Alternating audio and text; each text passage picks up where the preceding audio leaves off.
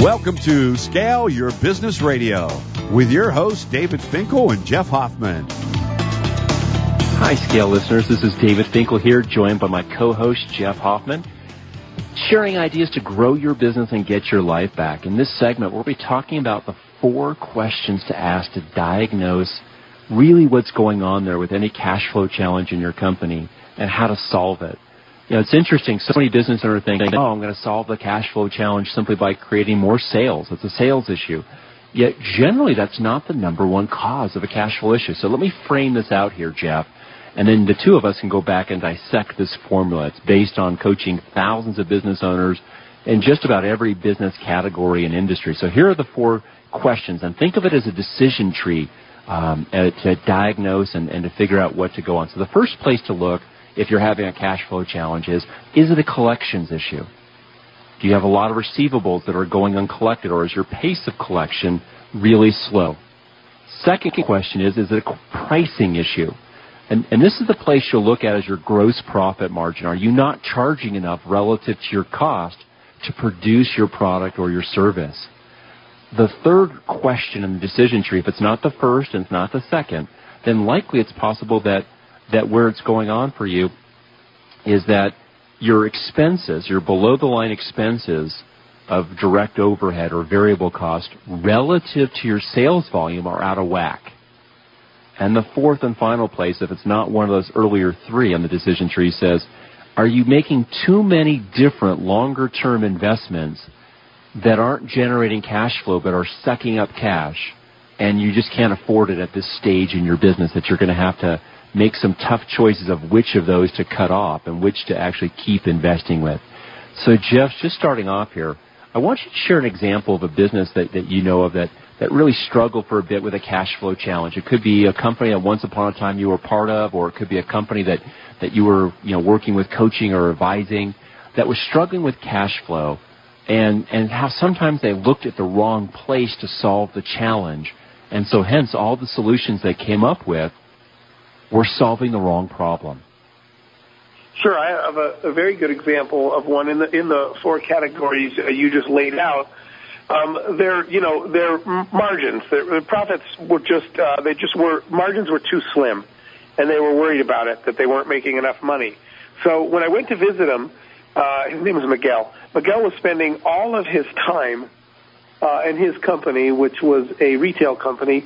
He was spending all of his time trying to cut expenses and he said, Jeff, I'm going to cut the salaries of some of my team or let some of the people go. And, you know, facilities, he was going to double up on cubicles and he was looking for all these expense ways, you know, trying to slash his way to profitability. And it was disheartening employees. And by the way, it was sending a bad message to the market. Is this company going under? Which you don't need that message out there.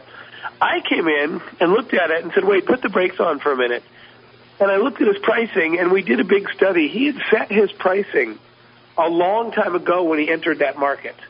And at the way back then, when they set their initial pricing, they did a whole bunch of work on studying the industry and studying their their costs then and developing the logic for their pricing, but they hadn't revisited it. So their price structure was old, and it didn't really reflect the industry at all.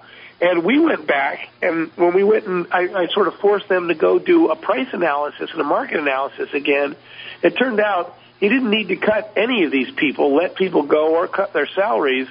It was perfectly acceptable in this market to do a price increase, and most customers, well, you know, in theory you lose some customers. Most of them laughed and said, "Wow, we can't believe."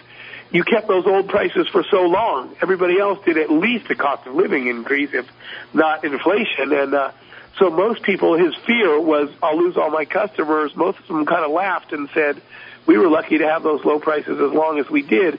It did not kill his business by any means, but the point is he was looking at expenses, flashing his bottom line, and the answer lie was the answer was in pricing, which he wasn't even looking at. You know, it's a great point there about that. You know, we set our pricing way back when, and when we first started the company, we probably were so concerned about getting early sales that we thought that, hey, I have to price and can relative to my competitors so that I'm the, the lowest cost. and yet going forward that doesn't necessarily serve us. Let's talk collections for a moment. So this idea that for a lot of companies who get into cash flow challenges, it's an issue of either not collecting on what they're owed or sometimes even as damaging, it's collecting so slowly that they run out of operating capital to run the business. Yes, and you know, so many of the small businesses I talk to, when I ask them about collections, they tell me this. Well, I don't have anybody that can do that. We don't have time to follow up, and I don't have a person that can follow up. Um, and and they fail to do the cost benefit analysis. So all they see is the cost. Having someone work on collections uh, costs me money, but they don't go do the whole equation. If you have somebody work on collections and they are even only moderately successful, how much cash would that bring in versus the cost of that person? Maybe it's a really good idea, and I just see people not do that. They're too busy, and it costs money uh, to improve their collections, so they don't. What they need to do, like I said, is do that cost benefit analysis uh, and see how much money they're leaving on the table. you know, I think about this idea that we say, hey, I, I, you know, look, we have a cash issue. The issue for us is to go ahead and, and make more sales. And yet, really, the, the reality is the only thing worse than not having enough sales is having too many sales that we're not collecting the receivables from. And I'll share an example. One of the companies we worked with years ago was a law firm, and they should have known better. And, and I talked with the owner, a really nice woman, and she shared with me in and she said, David, we're really on top of our receivables. I know you keep saying that we have a receivables issue from looking at our balance sheet, but I think you're wrong. And I turned to her and I said, okay, well, Jojo, let's look at two things here. Number one, on your balance sheet, it shows that you have roughly 10% of the money that you have, um, that you billed for, that you've done legal services for, goes uncollected. So 10% of your receivables go uncollected. And your business is roughly a 40% profit margin. So for every $1 in sales, 40 cents flows to your bottom line. So what that means is that 10% wow, yeah. that goes uncollected. Yeah, think about that. I mean, that's pure profit for them. And it's the equivalent of you doing, and you work out the math here, it's about 25% increase in terms of billable hours just by closing that loop. and, and it took a moment for her to pause and see that. Absolutely, yeah. That's leaving a lot of easy money on the table right there. Yeah, or or I'm thinking of another one of our clients at an occupational therapy clinic, and her issue wasn't that she was she was missing money from from from billing. There were some things that her therapist would do. She had seven or eight therapists on staff, Jeff, and she would find out when she did this analysis that roughly fifty thousand dollars a year never showed up in their system. They did the service and they never billed for it at all. They didn't build the insurance company. They didn't build the private payer. and that was pure profit. That was about yeah, two hundred thousand dollars worth of increased services for her.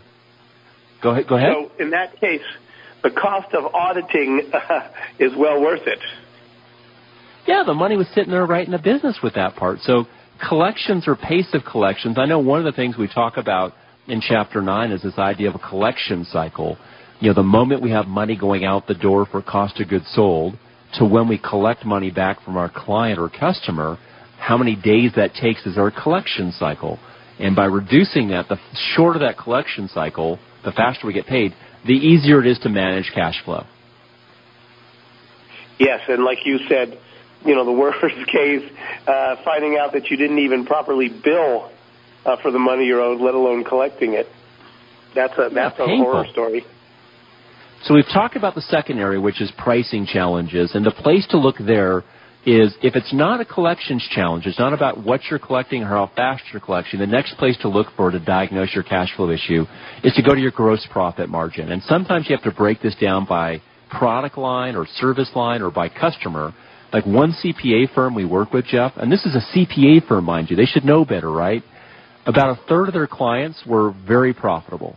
About a third of their clients were very low profit margin and about a third of their clients were actually negative margin. They were paying these pain in the rear clients to do their tax and accounting work. And once they put it to paper that way, it was easy. They could raise pricing on that bottom third and then the middle third or encourage them to find help somewhere else. They couldn't afford to do it at the same pricing level anymore. That's a really strong concept. The very first time I told people that I was going to fire a client. uh, the concept was so foreign, and I don't mean that negatively. Um, what I was telling them was, this is a client we just can no longer afford. And I said, I'm firing the client. And people said, you can't do that. I said, guys, the client is costing us. It's not a good fit. And we're spending so much extra money on this one client uh, that, it, that it's killing the business. They'd be better off getting service from someone else. We're not a good fit for them.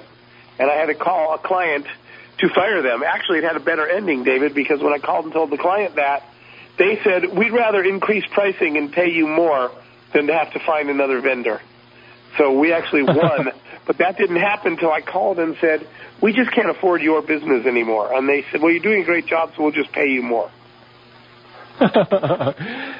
now, finishing this off here, we talked already about this idea of expenses. And so if it's not the pricing and it's not collections and looking at our expenses relative to the volume of business that we have, and, and I think this is one we've covered here. The, the final one, though, is this idea that when we make these investments and all these different projects or initiatives that aren't funding or paying off immediately, sometimes we go too broad with that and it kills our cash flow. A small company can't afford to have six different strategic initiatives that don't pay off. They could afford one, maybe two, but not all of those. And in the next in the next segment, Jeff, we're going to be talking about you know how it is that we can create a blue sky session. This idea of just creating all kinds of ideas to help stretch us about the trends and the innovations that are changing the way business is getting done. And we're going to do that here coming up. Again, Scale listeners, I'm encouraging you to go to scaleyourbusinesstoolkit.com. You can register there for free and get access to close to 20, 20 different training videos there put into five categories from time mastery to strategic planning to sales to financial pillar of your company to operations. They're all available there. You're listening to Scale Your Business. I'm your co-host, David Finkel, joined by Jeff Hoffman here on WS Radio, the worldwide leader in Internet talk. We'll be right back, so stay tuned for the next segment.